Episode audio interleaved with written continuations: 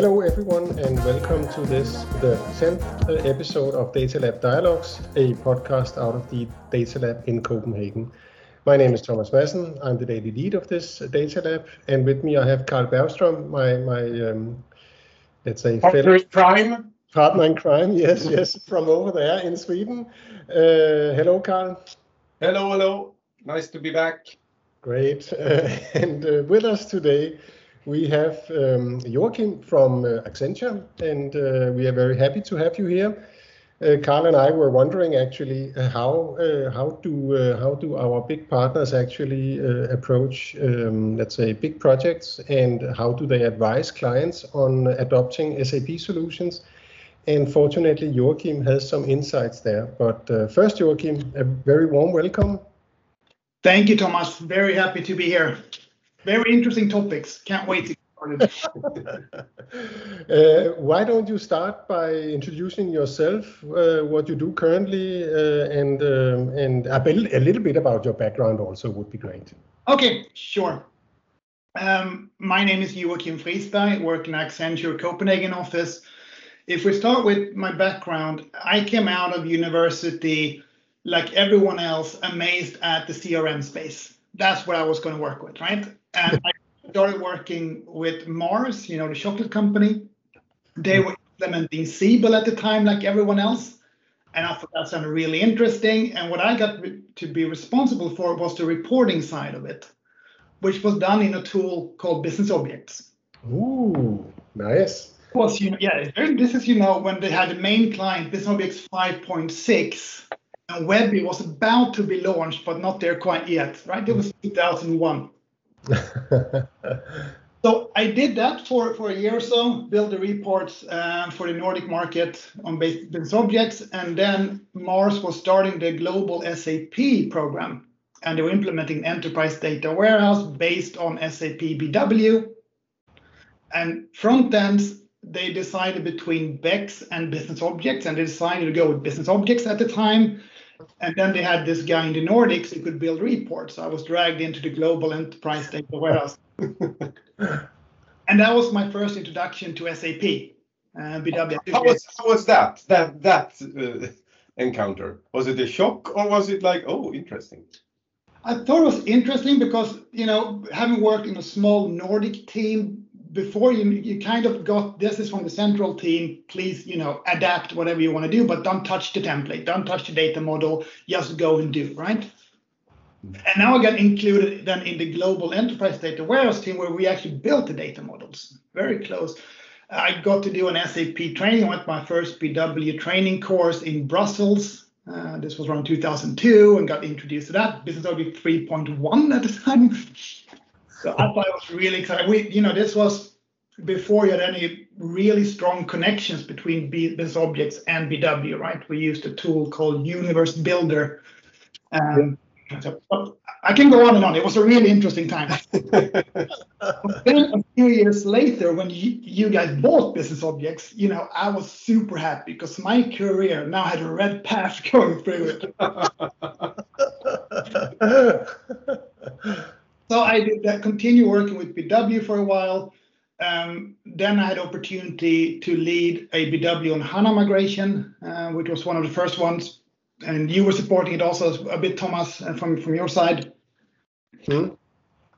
That led on to a lot of HANA discussions, um, which, you know, for me is a natural component because my wife is called HANA as well. So I always had HANA on my mind. It's a circle. It all comes together.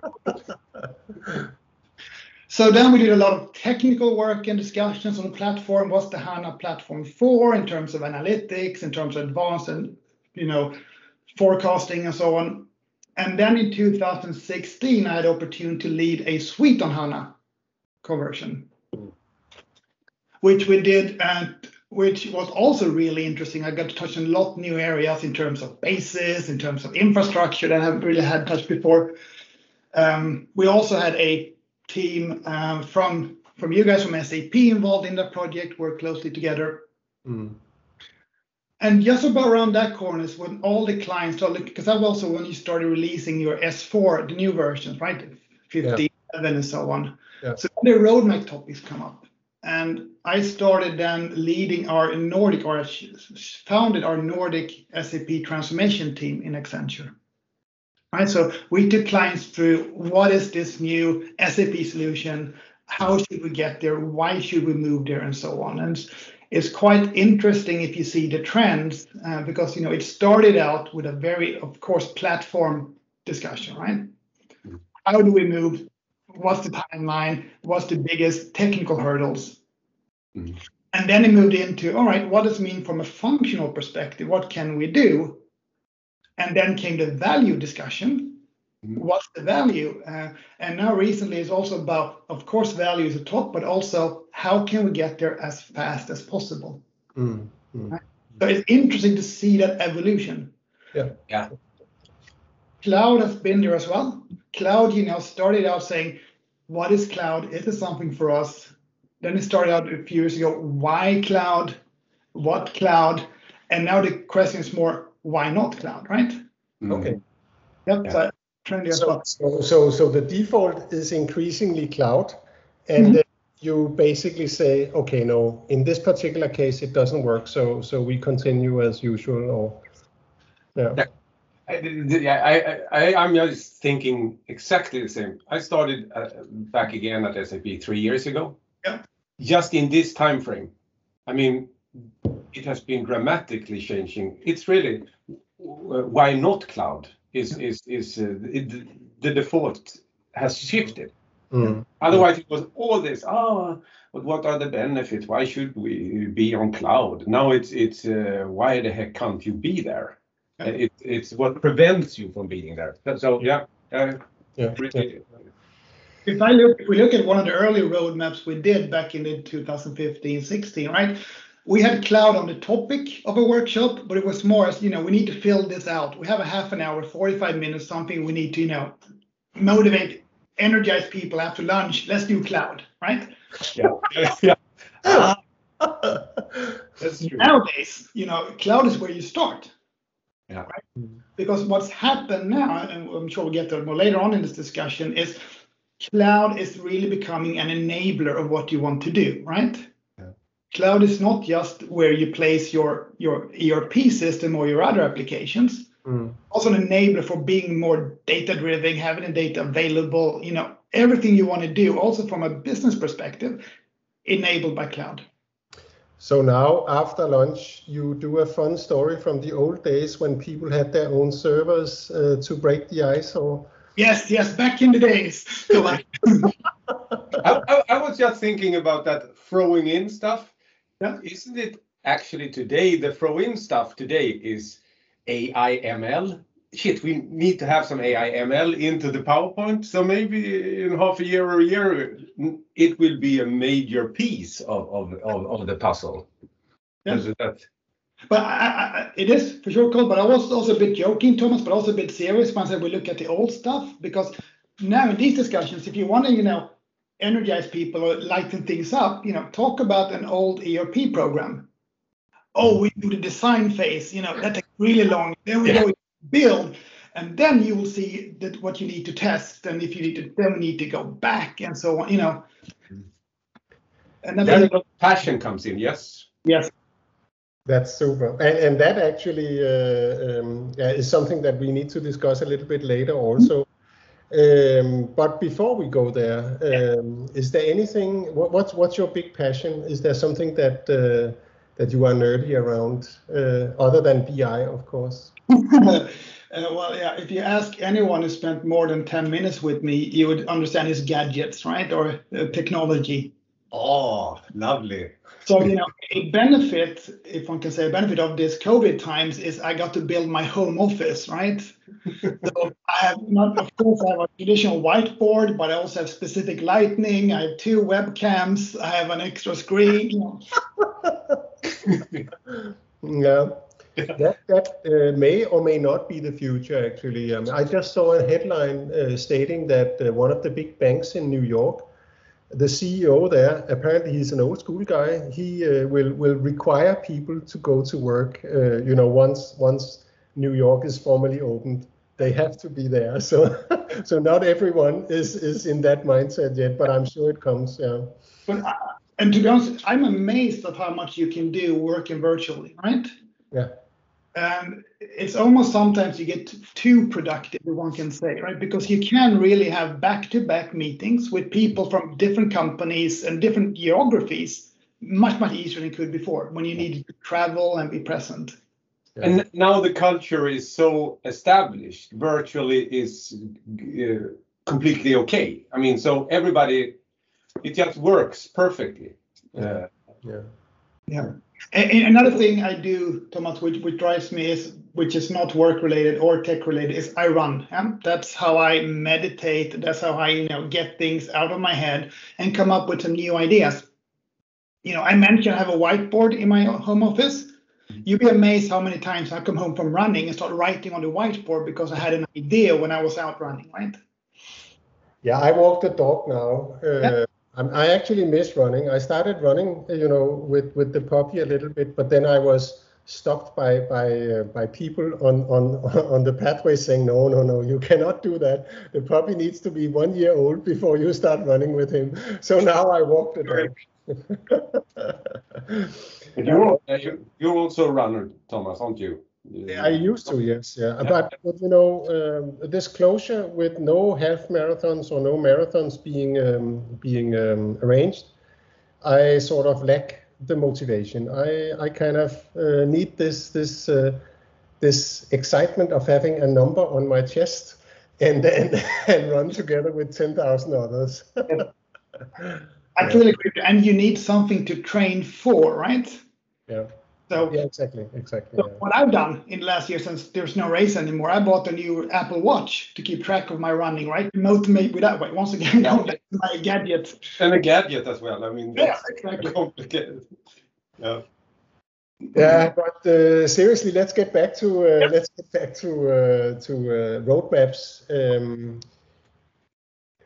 if we uh, sort of just uh, pause a little bit there and, and, and discuss pace layering. Um, we have, is it Gartner or is it Forrester that, that define those? Gartner, I think. Gartner yeah. made it the pace layer architecture. Yes. Yeah. So mode one and mode two uh, development. Um, uh, what's your take on that, uh, Joachim? So in my daily job now, uh, I, I lead the technology uh, part of a large S4 transformation. Uh, and technology for that side is, tech arc, of course, basis development, tech integration, application security, and um, DevOps. How we have defined, because we are following that similar approach, but we haven't called it the same. What we do to simplify it a bit, we call it standardize or harmonize on simplify on the inside and differentiate on the outside. And what that means is processes which are not customer facing or supplier facing and does not give specific value, they should not be differentiated. They should be harmonized. Maybe not standardized, right? Because standard means one process for everything, but at least harmonized if you have different business units which act differently and so on. And we have taken that approach when we now define the processes, you know, each process, do we feel this is a differentiating process? Mm-hmm. Or is it a something we should simplify or harmonize? Right? Commodity process. Yes. And then we define it by functional area as well. So we expect areas like, you know, order to cash. Know, they should have a lot of more differentiating than maybe manufacturing should or supply chain or something like mm. So that and that of course that leads down to the architecture discussion. Where how can you and you know a lot of people I'm sure you cover this in many discussions in your podcast so far. You simplify the core, keep the core clean, and so on, right? And this is where you then leverage the BTP platform um, to you build an extension outside where you can, if you build it in the core, then you do it where it's okay to do it mm-hmm. without going away from, from standard. And it's about that. So when we also then in my team now get the, the requirements for development, we look at where do we do this best, right? Mm-hmm. And we set up guardrails. We're saying, all right, for this kind of enhancement. It makes sense to do it in the core, mm-hmm. right? For this kind, it goes outside or if you do it in the app, right? So we have clear guidelines that we then can place every enhancement or interface in which platform to do. And does that actually then increase the agility? It, does it mean that you have two speeds actually, that the, the mode two is actually faster and with a quicker turnaround than in mode one, or is it just a new place to do it? Yes, because you talked about a multi-paced um, architecture, yeah. right? Mm-hmm. I would some turn it around and say it's a multi-paced deployment. Mm-hmm. Because I mentioned initially that you know companies these days don't want to do a full ERP program that takes forever until they get the value and the solution. Mm. There are certain pieces will will take time given complexity or scale, but there are for sure certain pieces that they can do early on, right? You would do it as speedboats. Yeah. Um, what we normally see as speedboats would be um, master data management, mm. analytics, um, interfaces. So looking at your current interfaces, how can we already now transition those to a future state architecture? Yeah. and it's about what we do now in the program when we do the roadmap is we say, all right, this is the end state architecture. This we agree, this is where we need to go. Then we look at what we have today, and there are some components there which will also be in the end state. Right? Because you have already started in some areas, right? whether it be a rebate procurement or another solution, that's also in the end state. So let's just use that. Boom. But in the transition, otherwise, from the as is to the target, what can we do quickly? Mm. That gives value. And it's not saying that we can do everything quickly. It's a value discussion, right? How much would it cost? What would be the risk and the value perceived? Mm. So, so I mean, the big elephant in the room, I guess, in, in your roadmap discussions is uh, the migration of ECC to S4, and and that is what potentially is hindering uh, some clients from, you know, taking the steps uh, on the road towards, you know, the intelligent enterprise, to use a big word, right?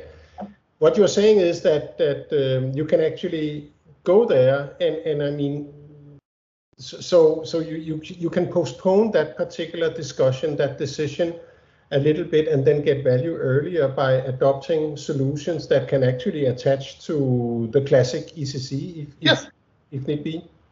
And one, one good example is IBP, right, for solution planning, supply chain planning. If you go live with that, you can connect it to the old world, but you still leverage the new planning process. And then once you get to S4, then you connect it there instead. Yeah. Right? So, so value driven, uh, what should we kick in? Because this has a big value for us mm-hmm. early. So please do it, not wait five years or yep. two. And the value discussion call is coming from a business perspective, right? Mm. Yeah. There are some value, but usually more cost drivers from a technology perspective. But technology, and may, I should feel ashamed saying this as a tech guy, right? But technology is just the enabler for what we want to do from a business perspective. And, and in, in, that context, you, I mean, you told your history about that, how we used to do it. Uh, it was growing, and down the line we got to value. Yeah. Now it has shifted around. We talk a lot about value. Yes. One still need to do those things to get to the value. It's to get the IT up, to get the solution. It, are we? Do you think we are better, faster now, uh, or, or, or uh, to to achieve this? Because sometimes I at least get the feeling, oh, they, everybody think it's so easy. You do it like this. It we are talking complex processes uh, yes. on a multinational company, uh, and it's it's how, how do you tackle those discussions with customers to, to break it down? Is it is it uh, is it hard or? Uh... Well, there's different scenarios, right? Um, one trend I see a couple of years ago, everyone needed a full-fledged business case, hmm. right? Mm. The Excel sheet with a million of rows and columns exactly calculating everything. Mm. What we're seeing now, especially with companies who are in a transformation stage. Saying that if you want to do this, if you want to become more data driven, if you want to become more customer facing, if you know, if you want to do this, then a platform like S4HANA and the surrounding cloud solutions will enable it. Mm. And if you can make that connection, so this new platform enables your key strategic initiatives, Mm. Then it usually that usually helps the companies connect the dots. Then sometimes you still need a full-blown business case. Mm. What of course you need to always to have is to have someone following up on the value, right? Just like you do with the PMO so that you get it. But Mhm. connecting that dots is a bit easier right now because clients really now are thinking we need to move on, we need to transition.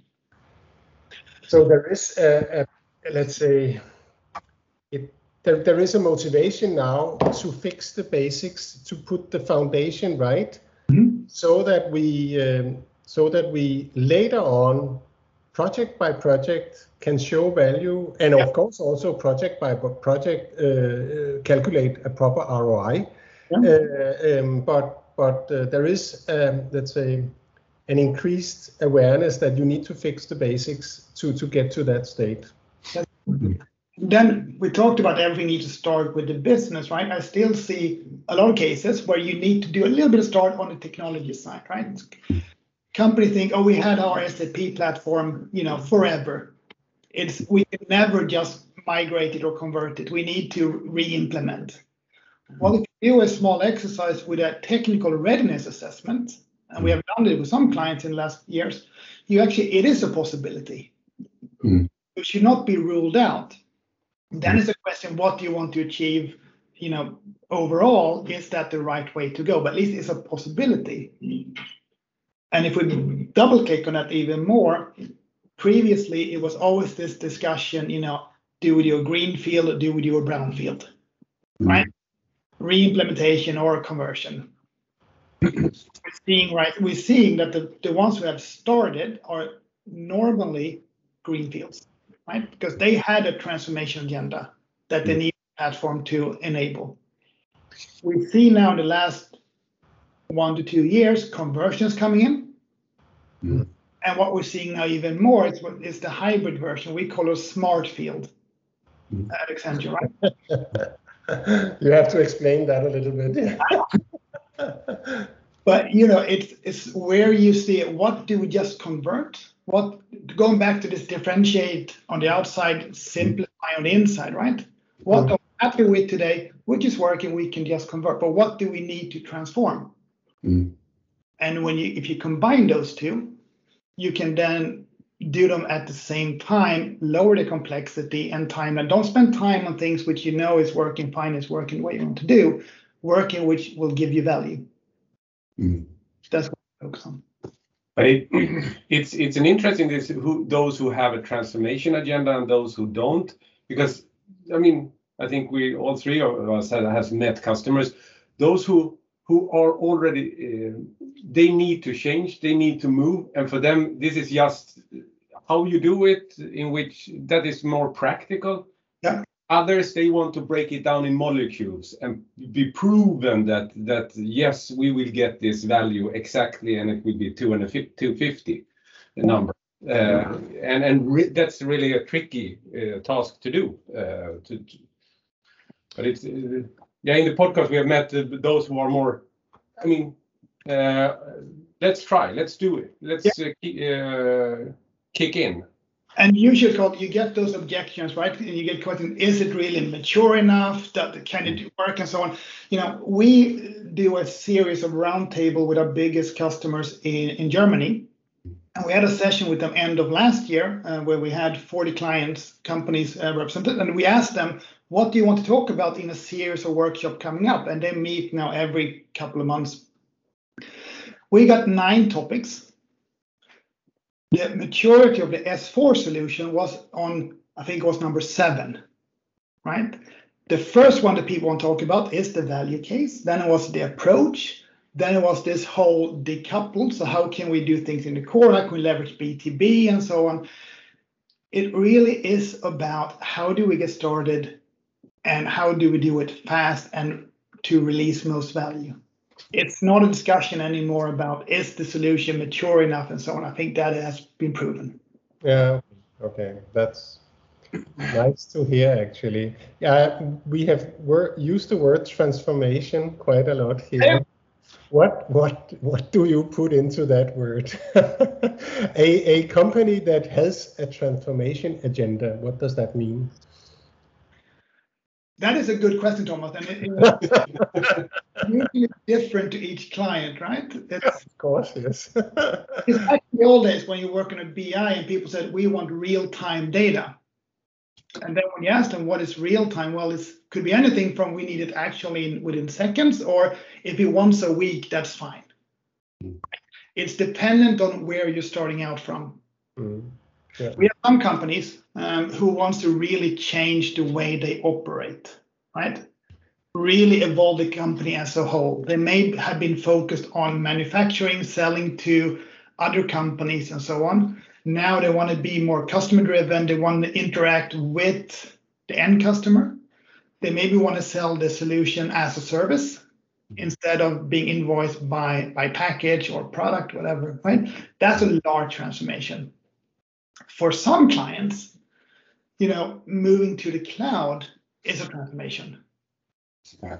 And it should not be underestimated. It's just important when you start your client discussion is that you understand what is they want to achieve with their transformation so you get a sense of how complex and in which ballpark is it.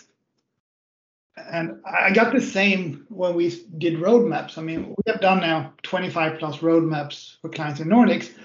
I still to this day get know, how long and how much does a roadmap cost? right?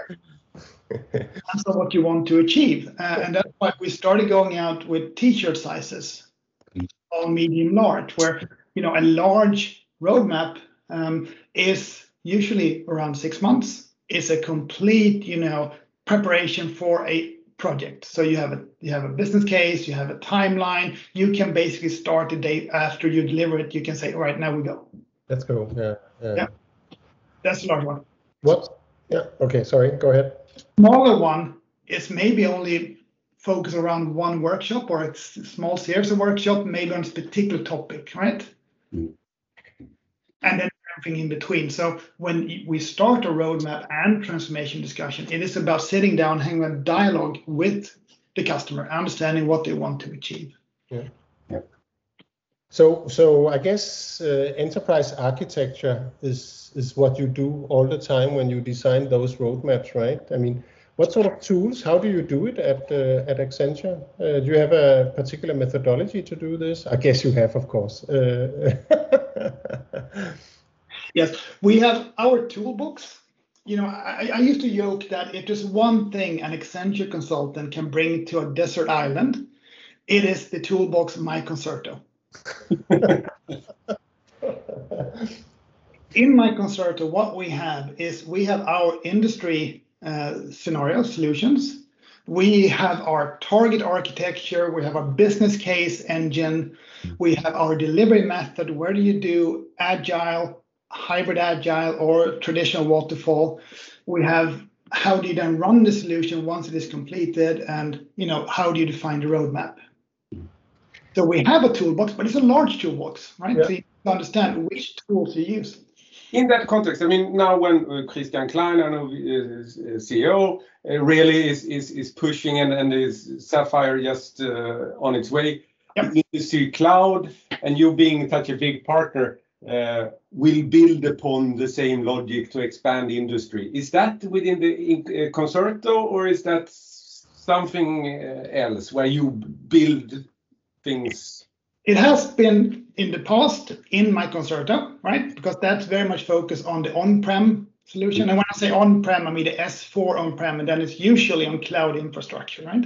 Mhm. Now with RISE, uh, we have also recently launched, and when it launched at Sapphire, what we call SOAR with Accenture. And it's Sorry.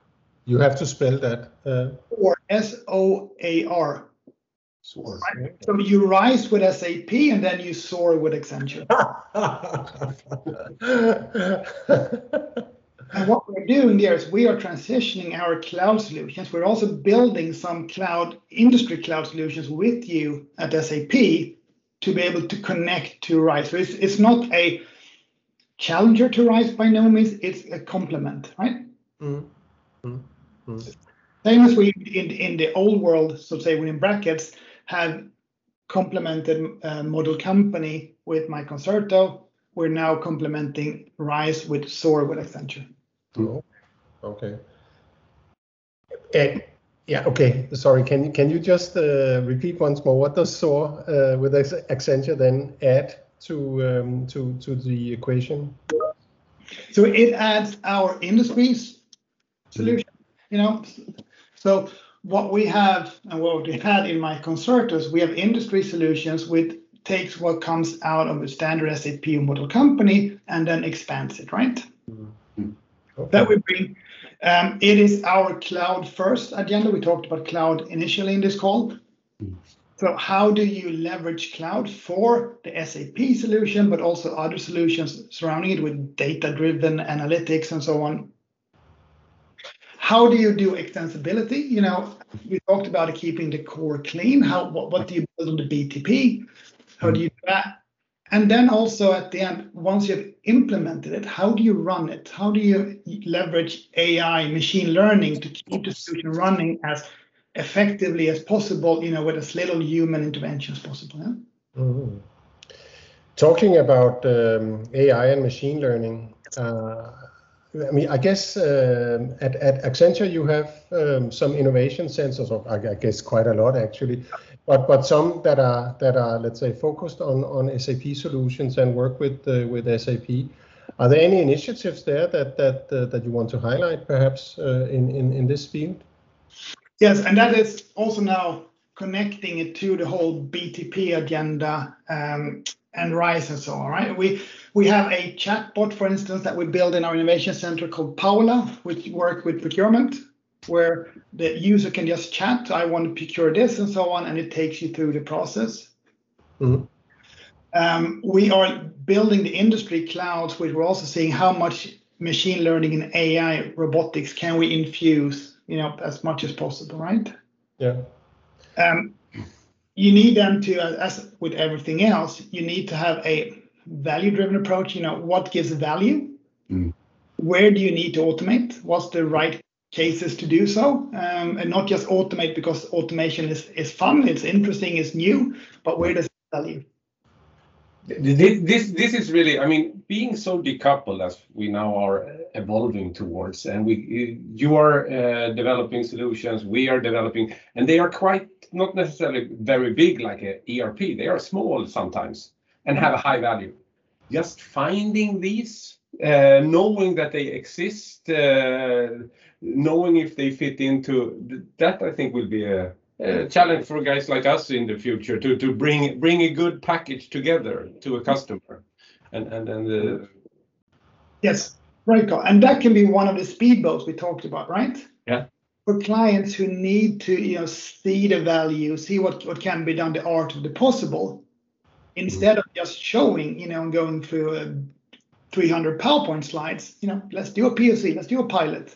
Mm. give, give us your data and we'll show you, we, we, will, we will implement on your infrastructure, you can start using it by a specific bot or whatever area, right? Do you do that a lot? More and more. Yeah. Um, analytics is one area where we're also now looking more and more understanding how can we leverage the big data because what clients now are on S4 or have you know data warehouse cloud and so on, they have the data available or maybe a data lake on the side as well. You know, how do you then combine those data? Mm. It used to be a lot of discussions with you know what's our future data architecture and BI architecture, where, where do we do what reporting? We are now a bit beyond that. Mm. Now, all right, how can we leverage the data?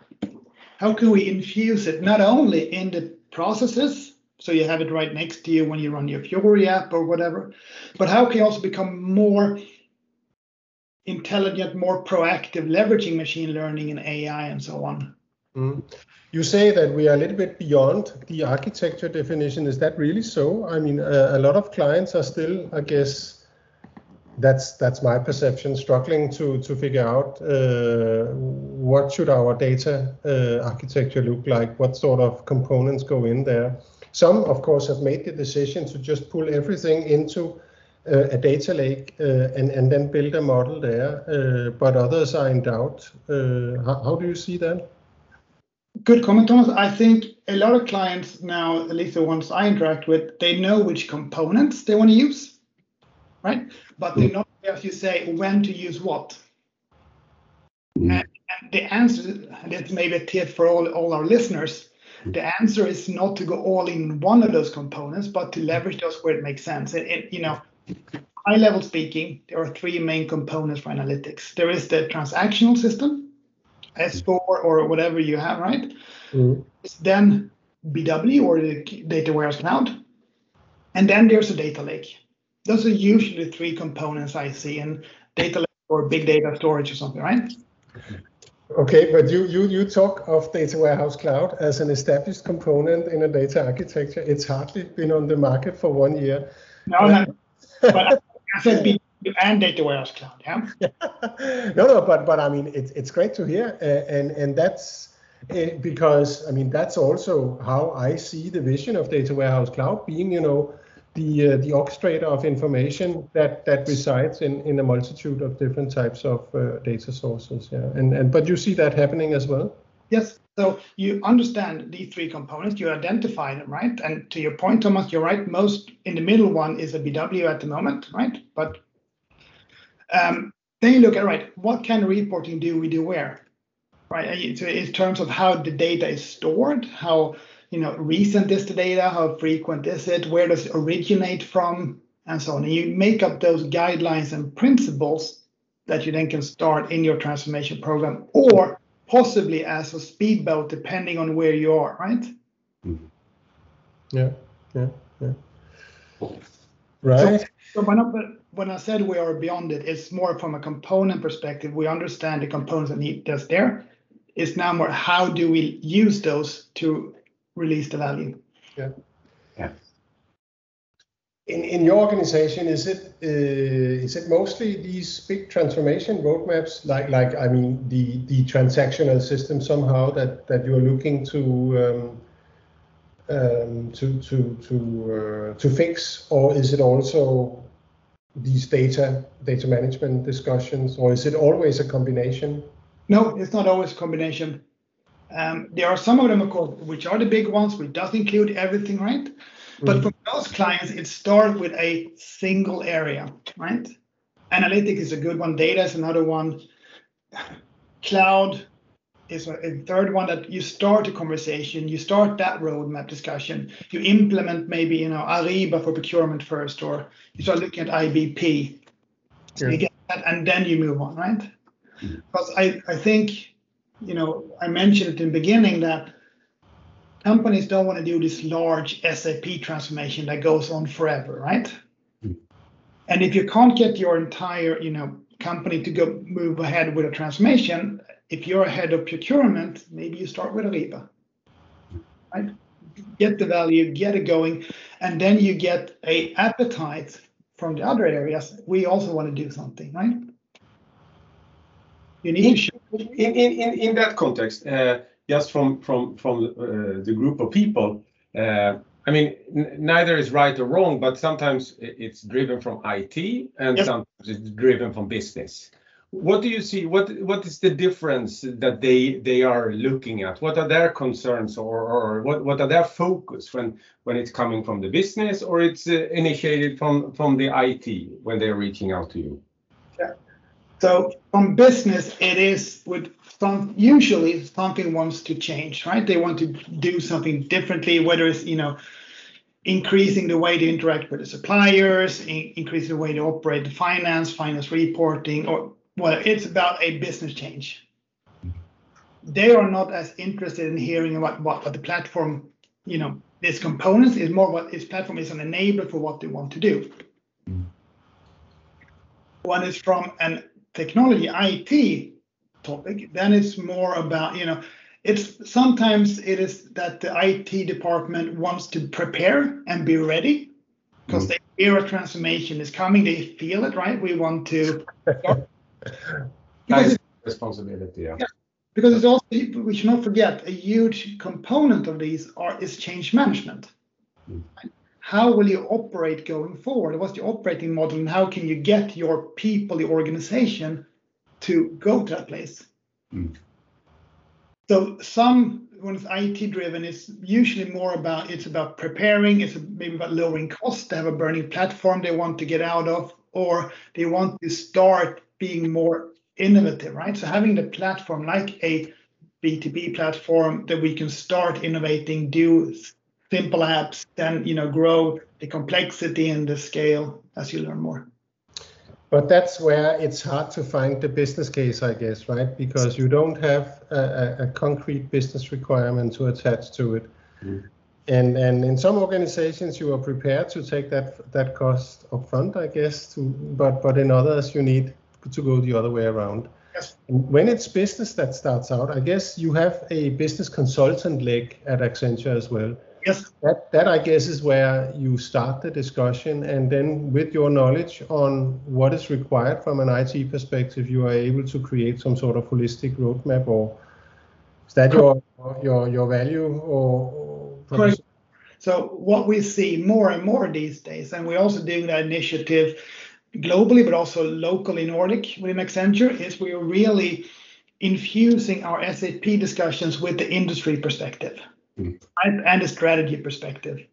And when it is a business discussion, the technology guys are usually the smallest team in that discussion, right? it is a big discussion. So you understand what you want to achieve and so on. And, and then you say, all right, if you want to achieve this here and what you have today, here's what your target architecture can look like. I said can look like because you will not get down to you know exact level of detail in those discussions. But you can draw up certain principles of that new architecture. It should, you know, responsive. It should be uh, user friendly. It should enable us to be data driven, and so on, right? And there are sometimes because I not that often meet the business. I'm a techie guy, so I'm supporting the techie side. But I guess the business people haven't lived in a dark room for the last five years. They they are also aware of the technology important things, what it can achieve.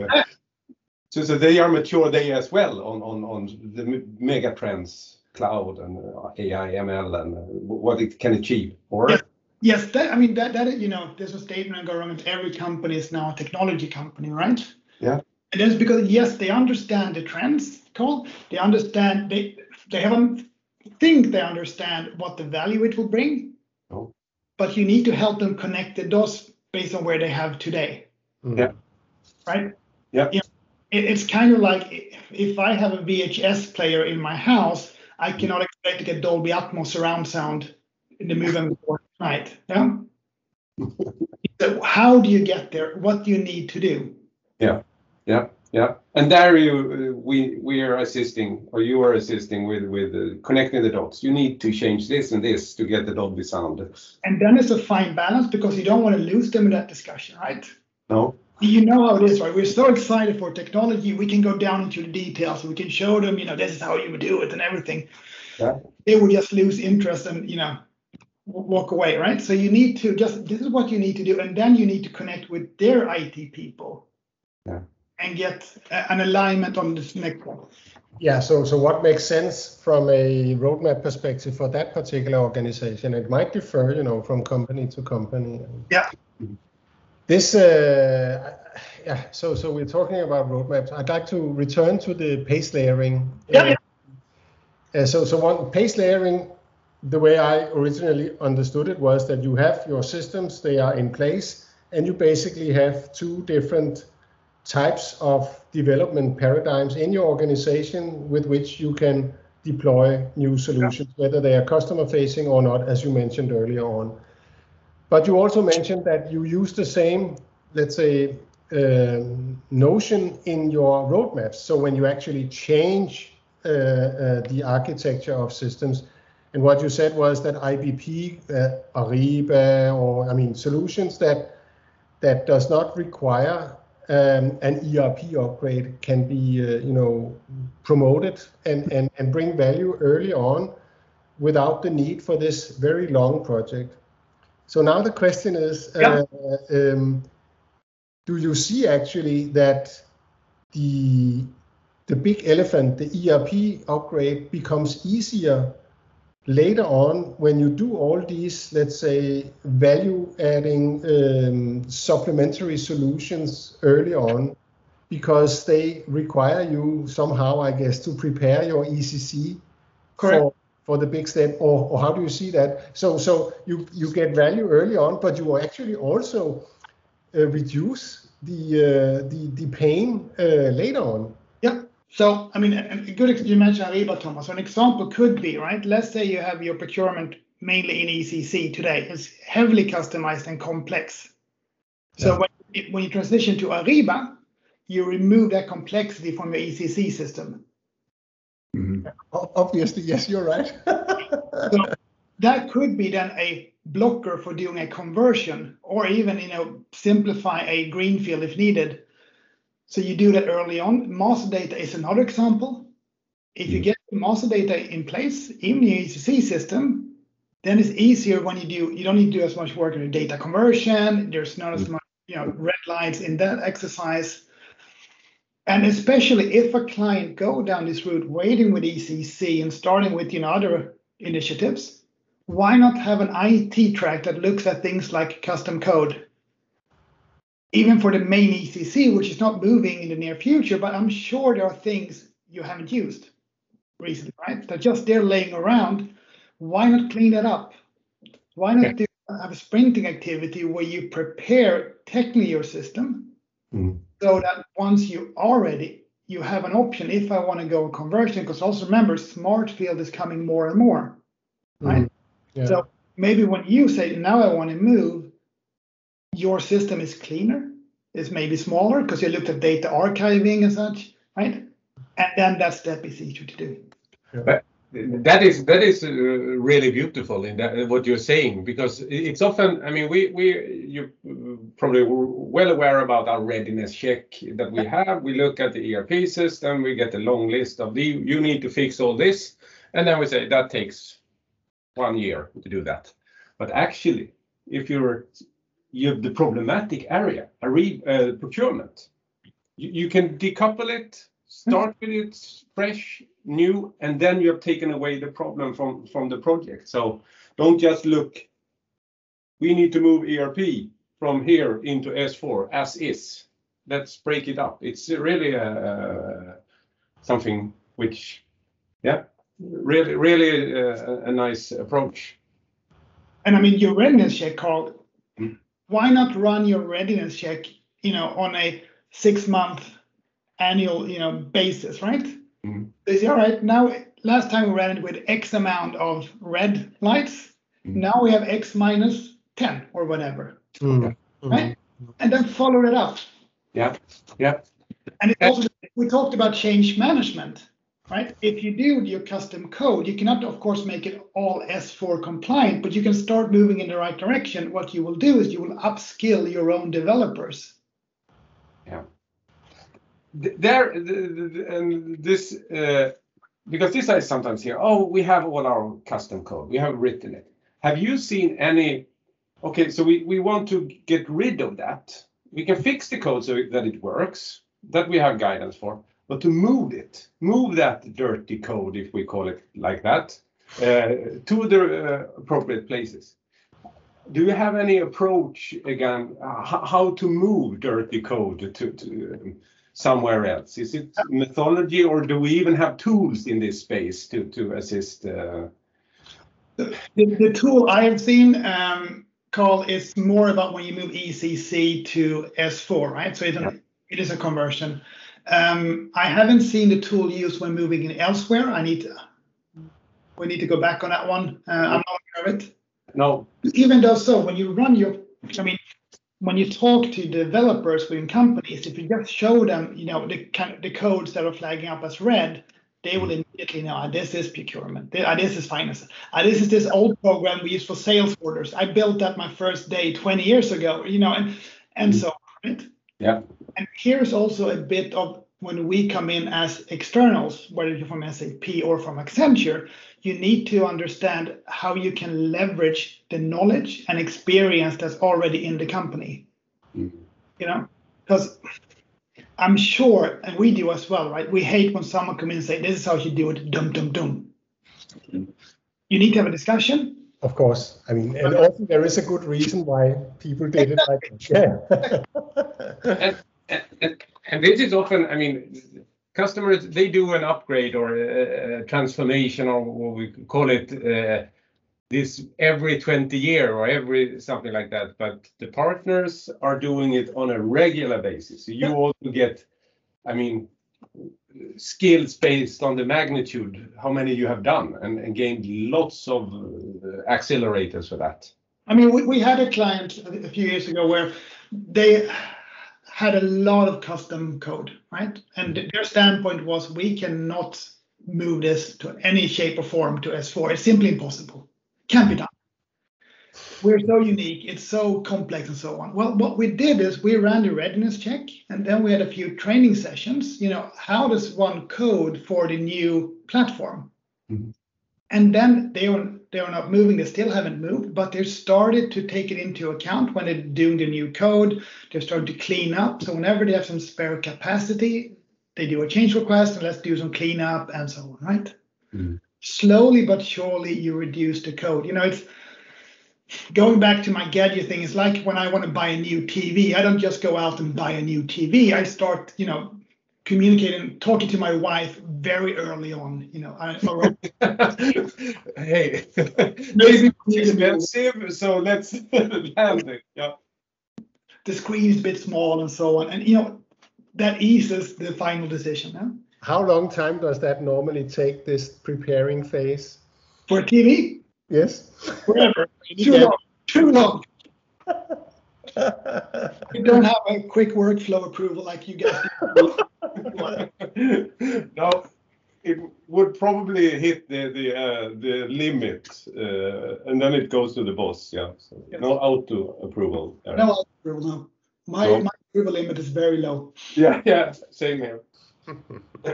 But there's also uh, there's one thing we, we talked about today. You know, how do you transition to new architecture and so on? We should also be aware of a trend that we're seeing. You know, things are coming more and more urgently in from the side, right?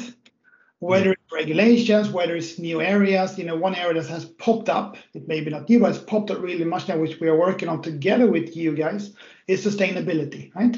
Mm. How can you become a more sustainable company? Mm. And if you then have a platform, and if you have a pre-built solution that you can use as a template, which we are building right now together, you know, that would just ease that transition, right? Yeah, yeah, Yeah. absolutely, absolutely. So there are many good uh, reasons. It's an interesting world we're living in. I, I used to tell you know all my friends and everyone who will listen to me that I have the most interesting job in the entire Accenture for sure. This whole transformation is is my It's top of the uh, top of a lot of agendas. I mean, the the mega uh, COVID resilience, the sustainability. I mean, we are in a really changing moment, important changing moment, and we we can contribute hopefully to to assist that. Yeah, actually, my, my, my children they asked me the other day what was the key takeaway of uh, of uh, of Sapphire. I can't remember what made them ask this question. yeah, probably I was sitting in the kitchen listening to Christian Klein. Yeah, that's that's what it was. Yeah, and I, I my, my key takeaway was that um, SAP now wants to make the world better, uh, uh, and and it's it's a big challenge that we we have set ourselves there. And uh, but but these initiatives that you are talking about here, they are part of that. Yeah. And uh, SAP is not the only one who has that, you know, strate- I, I think it's, it's Fortunately, fortunately. no, yeah, that would be a big challenge. It's something that I think, especially in these COVID times, I've figured out how can we make a difference as a company, as an organization, you know, even even a, you know, as a smaller team or or office, how can we move into a more eco-friendly, sustainable, you know, environment, and how can we use our platform to to get there, right? Yeah, Yeah. so one thing is, you know, the carbon footprint and Climate 21, but what my, my key takeaway also from the Sustainability Summit, I don't know if you've had a chance to listen to some of the recordings there, was around circular economy, and and you know circular economy is extremely important, of course, uh, to make things uh, you know uh, with, with with a zero, what is it called, zero emissions, right? Yeah. And um, and if there's anything, if there's anywhere where you really need a tight process, a good process, it's when you have circular economy. Otherwise, without a process that actually makes this wheel turn, then then you you will never achieve it. So uh, so so having the right solutions in place to achieve this, and it's not just about bottles being returned; it's about everything, right? Um, and, and, and the visibility through the entire chain, uh, Yeah. I guess, is one way to yeah. yeah. And that So- visibility requires, you know, that your data is accurate, that you're connecting your data not only within your own company, but to your suppliers, customers, and so on, right? Yeah, yeah, yeah. I, I remember one of them said that this the, the notion end-to-end processes loses meaning, right? Because it's not end-to-end; it's it's circular, right? So uh, Yeah. you, it, it takes on. Uh, yeah, we have to redefine how we do things, right? So, and and you you really need a good system for that. So, uh, time is flying. Um, uh, what what I wanted to to to ask you is, I mean, where is SAP? Do you think on on the cloud journey? What what what's missing for us to become a true cloud company? Is there things that we can do better? I think you have certainly started doing things better, Thomas. Um, you know, I think when also when I had a discussion with clients early on the cloud, right? It was about understanding why the cloud, but also the value of it. And instead of, you know, there is this old YouTube video that you saw a salesman trying to sell something to a person. All he keep is saying is cloud. Yeah, yeah, I remember it. Yeah, Oh, I'm having trouble with me in a second. four years ago. and so on. And that, of course, is a joke, but it, it has something to do with how we communicated back in the day, right? Mhm. Cloud is fantastic, and if you don't understand it, then you don't really know what cloud is. What I see now, sorry, Thomas. No, no, I mean, I guess I guess it's a stupid question, but the reason why I ask, ask the question is because we at SAP say that we are now a cloud company, but what does that mean, and uh, and are we actually this? Uh, And I think what you have done now with RISE, right, where you're focusing, showing clients the value of, of moving to cloud. Also, they can do it, you know, first with private cloud and then public cloud if that's the journey they want to take. You're you're taking more from their perspective. Which I think is, is really good. Also, the embracing uh, of your the cloud vendor, you know, embrace with Microsoft, but also Amazon, Google, Alibaba, and so on. You know, taking those in and your uh, private cloud with HP and IBM and so on, you know, having those options as well. Mm. Because I mean, we need to be aware, and we need to be aware, Accenture as well, that the client doesn't usually go for one for all, right? I'm sure they don't always have SAP solutions. I know for a fact they don't always use Accenture as consultants. Mhm. Right. Mhm. Now, I would hope that they have an S4 core and they have Accenture as the main SI for that core, but that's another. But there are other solutions as well. Mm. And If you cannot, if I am a company, I'm on my cloud journey and I want to leverage a specific cloud vendor, if I can then put my SAP on that as well and leverage that, that makes it a lot easier for me to digest. yeah? Yeah. So I think there, Thomas, I also think, you know, there is this whole topic cloud, or S4 cloud, right? But if you look at the- the other solutions as well, if you look at the surrounding solutions, we talked a few of them today, Ariba, IBP, and so on. Data, data warehouse cloud, which yes, it's going to come. Mhm. So those are cloud, right? And building your cloud extensions on the BTP platform, you know, so you are there. I would say you're on a good good way also with S4. It's Good to hear. Good to hear. Yeah. Yeah. So so so there's nothing really we, we can do better. We are on the right track, or what what's what, what when when you are working with clients creating a roadmap. Um, when you are hiring new consultants, I mean, is there something where, where we at SAP could help you make make you and uh, and your organization's life a little bit easier? Yes, and it's something I also seen a positive trend in the last year, right? I mean, my last three S4 programs, um, you guys at SAP has been a natural part of that program, right? You know, in the old days, you would have a QA role, which would mean you would show up every now and then, look at the design documents, you say I don't agree, and not, you know, and then we will have an argument and so on, and then you would fly off, and we would need to continue, right? Nowadays, you are part of the program, mm. and you know we talked about things are moving so fast, so you are providing input support with the latest roadmap. Mm. So the client feels okay. I have in this case Accenture and SAP on board working as one team if a Accenture consultants don't have the latest on the roadmap for, let's just say, finance or whatever, well, then we have SAP we can bring in.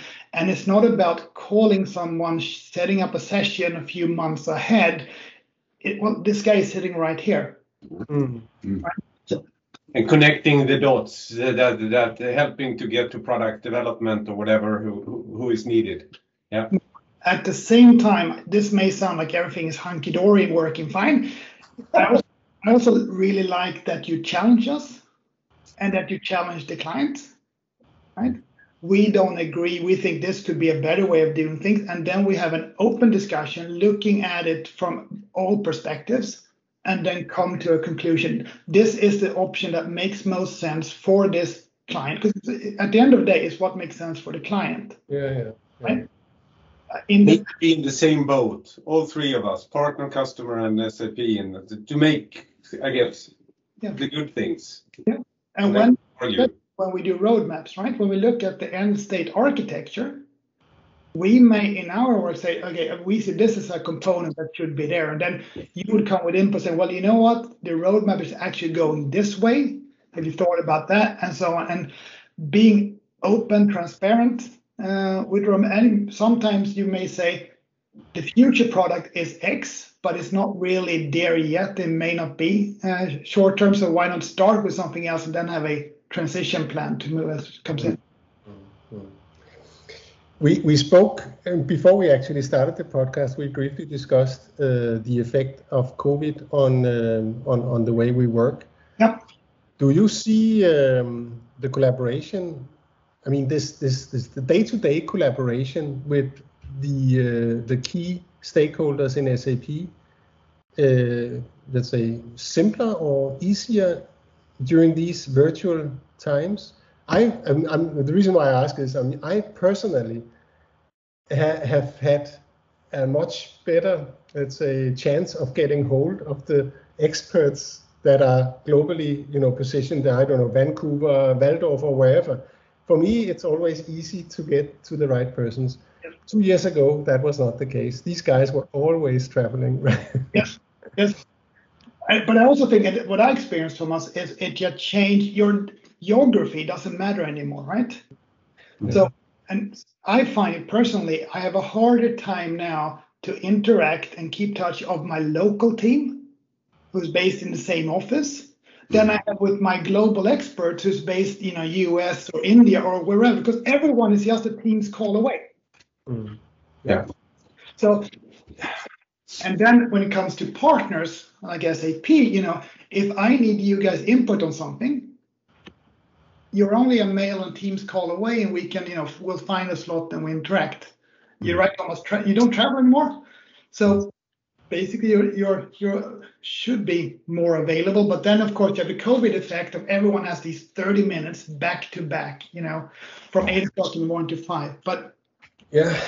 Um, but I'm sure the productivity in our line of business has increased. Um, I mean, I'm sure there's stuff that is missing, um, and and uh, and for you designing a roadmap that spans six months completely virtual must be a challenge also. I mean, you don't have a whiteboard to work around and things happen in a meeting room when you are 10 people there. That does not necessarily happen on a Teams call. Uh, Correct. Correct. I mean, there are tools to use like Mural and so on mm-hmm. for, but, but it's not the same. I agree, Thomas. And also, just in this example, we, we three are talking, right? you look at one person at a time on Teams, mm-hmm. and if I'm looking at you, Thomas, when I speak now, and Carl doesn't agree, I may not be able to tell from his body language, right? if you're in a workshop, I can tell Carl is starting to draw on his paper, you know, looking at the phone yeah. or something. And then I could, in the meeting, I redirect some focus to Carl or catch him in the coffee break, right? Yeah.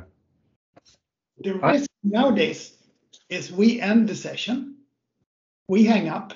You and I, Thomas, we are agreed. We think it was a fantastic workshop. Carl is thinking about whatever he ordered online because he lost interest in our discussion and doing something else, right? yeah.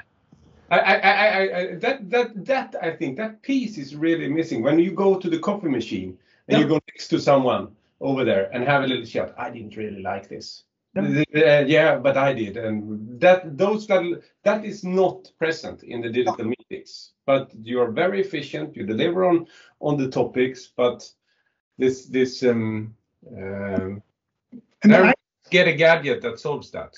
Yeah, this maybe is tip for you know the machine learning team at Microsoft, right? Teams or whatever tool you use, Zoom should have an AI that looks at you know how you react in front of the camera, right? Just to give a temperature check. All with a little uh, yellow man, green man, red man up in the corner or something like that. Yeah. Yes, yes, yes or just have an option of putting, you know, now I'm going in passive mode, right? Because you know, if you're in a workshop and it's four or five hours long, and maybe your area, maybe we're in an architecture session for 30 minutes, and the rest is something else, which I may, I should be there and listen, but it's not me who's active. Then in Teams, I find it extremely difficult, you know, to, because I can shut down the camera, yes, but that is just as, you know, rude as walking out of the meeting room. Mm. Right? So if you could have this yellow green mask, now I'm going to go into passive mode, you know. Now we're talking about different stuff than SAP architecture. yeah, yeah, yeah, yeah, But it's our everyday life as well. I mean, it's it's. Uh, I, I guess it's we have some universal parts in the pod. Yeah. yeah, but but you could argue that uh, that uh, creating an SAP roadmap has become easier now that uh, things are cloudification, clouded.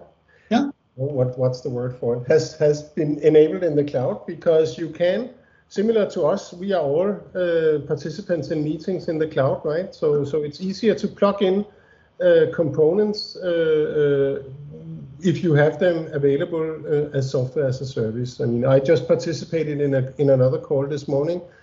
It was a one and a half hour call. My slot was five minutes, uh, and, um, and, probably if we had gone there, I would not have been no. invited, right? Because five minutes, uh, you know, travel somewhere, it makes no sense, right? But now I could contribute with my superior knowledge uh, on those five five minutes there. then, of course, Thomas, I'm sure you noticed the difficulty of being not able to read the room, right? Yeah. You come in five minutes and you tell your story, and you don't really know are people really finding it exciting? Are they just sitting nodding, you know, sitting drawing and doodling? It's uh, it's a different world, but it's. Yeah. yeah. Right. Um, I think we are we are on the top of the hour now. So um, so Joachim, this has been really interesting. Uh, a great discussion, I think. Thanks a lot for coming. No worries. Thank you for having me. Any comments from you, Carl? No, I, this is uh, really exciting. I have had the chance to work with Joachim uh, in the past, and it's been, uh, yeah, a great partner and a great individual to have worked with. So, so Accenture and SAP is go way back. Uh, yes. I would say. Yeah. Yeah, I, I, learned that you are a business objects guy. I, I didn't realize that actually. is that favorable or what's the? Yeah, no, no. I mean, uh, I, I I joined uh, Business Objects, uh, I guess, four months before it was uh, consumed by SAP. Uh, so my first working day was actually in the SAP office in Copenhagen and not at Business Objects. So so I feel like an SAP employee, but my my first contract was actually Business Objects. Um, um, but you know, before we round it off. Uh, um, Carl Bergström, he's uh, he's one of uh, uh, the key key resources within the pre-sales department uh, uh, in Copenhagen for finding new tools. And speaking of roadmaps and and you know the design of the right solution mix from SAP, is there any tools uh, SAP or non-SAP that uh, that you might uh, want to uh, let's say recommend as today's tooltip? Uh, yeah, then, then, then uh, it's been. I mean, we've touched upon one tool, but that's not the one. readiness check, which is is something worth that we have invested money in and worth looking into. But I'm also now thinking about the transformation navigator, where you can look, get your landscape, and understand what does SAP suggest as the next one in line so that you, you get a picture over your landscape. So search on SAP Transformation Navigator if you haven't done it before. And then you, you will have an interesting tool that can look at your landscape and, and how, how we position our next products coming down the road. That would be the tooltip of the day. Oh. Joachim, by the way, have you had a chance to work with Transformation Navigator? Yes, we did use it when it was just released in two or three roadmaps. Um, yeah. This was one of the, the, shorter roadmaps, right? And the client wanted a temperature check of what should it do next, what's the step ahead. Well, then we said run the Transformation Navigator. Mm-hmm. At that time, you ran it. It took a few days. You got the report back, and we used that and infused that in our roadmap discussion that is I, I, completely agree with you. It's a starting point that can set uh, the scene but you need to go deeper with it. But it's uh, for those who, who who who feel i want to as a customer i want to understand a little bit what it's uh, what's ahead of us then that, that could be worth having a look at. For sure. Great. Thanks uh, carl and, and thanks again uh, joachim for, for joining. yeah, no worries. was the 10th episode of the Data Lab Dialogues, a podcast out of the Data Lab in Copenhagen, et værksted for data.